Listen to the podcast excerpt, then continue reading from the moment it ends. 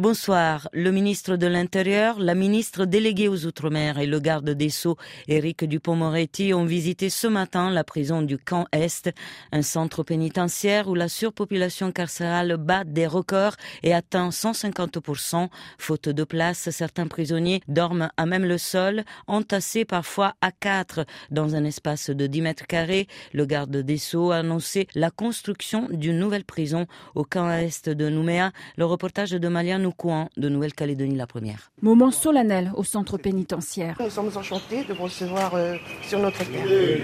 Après la coutume de bonjour, le personnel a présenté au ministre ce qu'il appelle la force du camp Est, une diversité ethnique et culturelle représentée par plusieurs présents. C'est le chapeau de paille qu'on offrait aux Bagnards quand ils arrivaient ici. Chapeau de paille pour les caldoches, chambranle offerte par le personnel kanak, le livre des Shangdong, le Tanoa pour les Wallisiens. Parler de ses racines n'a pas été simple, il y a eu des larmes et ce fut un moment particulier pour le garde des Sceaux Éric Dupont-Moretti. J'étais très touché par ce que vous nous avez raconté, à la fois par ce que vous avez dit, mais aussi par la façon dont vous l'avez dit. Parfois, euh, les larmes jaillissent, on a été très touchés. Le ministre de la Justice s'est aussi voulu rassurant. Les conditions de travail que vous connaissez, que les conditions de détention indignes, dont personne ne peut être fier, vont, dans un futur, je l'espère, le plus proche possible, appartenir définitivement au passé. Les trois ministres ont visité une cellule et ont échangé avec trois détenus.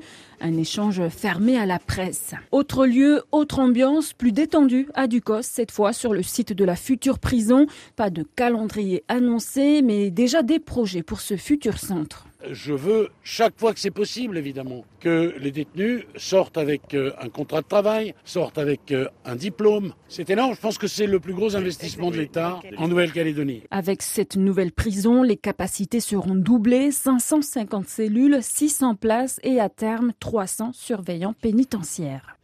Malia Noukouan de Nouvelle-Calédonie la première. La Martinique, tout comme la Guyane, souhaite une évolution de leur statut de collectivité vers plus d'autonomie. Le président de la République, Emmanuel Macron, a mandaté deux experts sur place pour établir un état des lieux. Hier, les deux experts ont rencontré Serge Lechimi, le président de la collectivité territoriale de Martinique. Le reportage est signé Alain Livory de Martinique la première. La rencontre avec Serge Letchimi a duré 1h30. Le président de l'exécutif de la CTM a réaffirmé sa volonté d'inscrire la Martinique dans la prochaine réforme constitutionnelle. Il y a un agenda en 2024 et nous voulons y être c'est l'agenda de la réforme de la Constitution. Nous voulons, et la Martinique l'a exprimé à travers le Congrès, nous voulons être au rendez-vous de cette réforme de la Constitution. Si bon pour la Corse, si bon pour la Calédonie, si bon pour la Guyane, j'espère, eh bien, il bon pour Martinique aussi. Ça nous permettra d'installer localement une autre possibilité de résister à la chute démographique que nous avons, à la consommation massive et de trouver de nouvelles voies de développement économique. Les deux experts ont donc pour mission d'établir un état des lieux, des difficultés, voire des blocages qui peuvent entraver l'action publique de l'État en Outre-mer et de formuler des propositions au président de la République. Leur rapport devrait être rendu dans les six mois. Rendez-vous donc au mois de juin ou de juillet au plus tard pour connaître son contenu.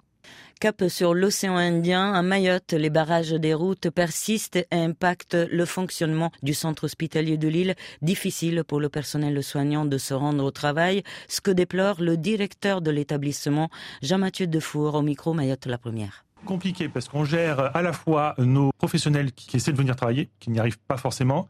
On gère nos patients qui essaient de venir à l'hôpital, qui n'y arrivent pas forcément. On a des agents qui se sont vraiment euh, mobilisés pour maintenir ce qu'on appelle la permanence des soins à l'hôpital. A des gens qui ont dormi à l'hôpital, qui ont mangé à l'hôpital pour pouvoir assurer cette permanence des soins, alors que leurs collègues étaient bloqués bah, dans d'autres euh, endroits du, département. Le problème, si vous voulez, c'est qu'on a ceux qui ne viennent pas parce que bah, la publicité qui est faite à Mayotte euh, partout n'est pas très euh, reluisante, mais il y a aussi ceux qui sont là et qui craquent au bout d'un moment. Moi, j'ai des, infirmières mahoraises euh, qui me disent, moi, je pars prendre un poste en métropole.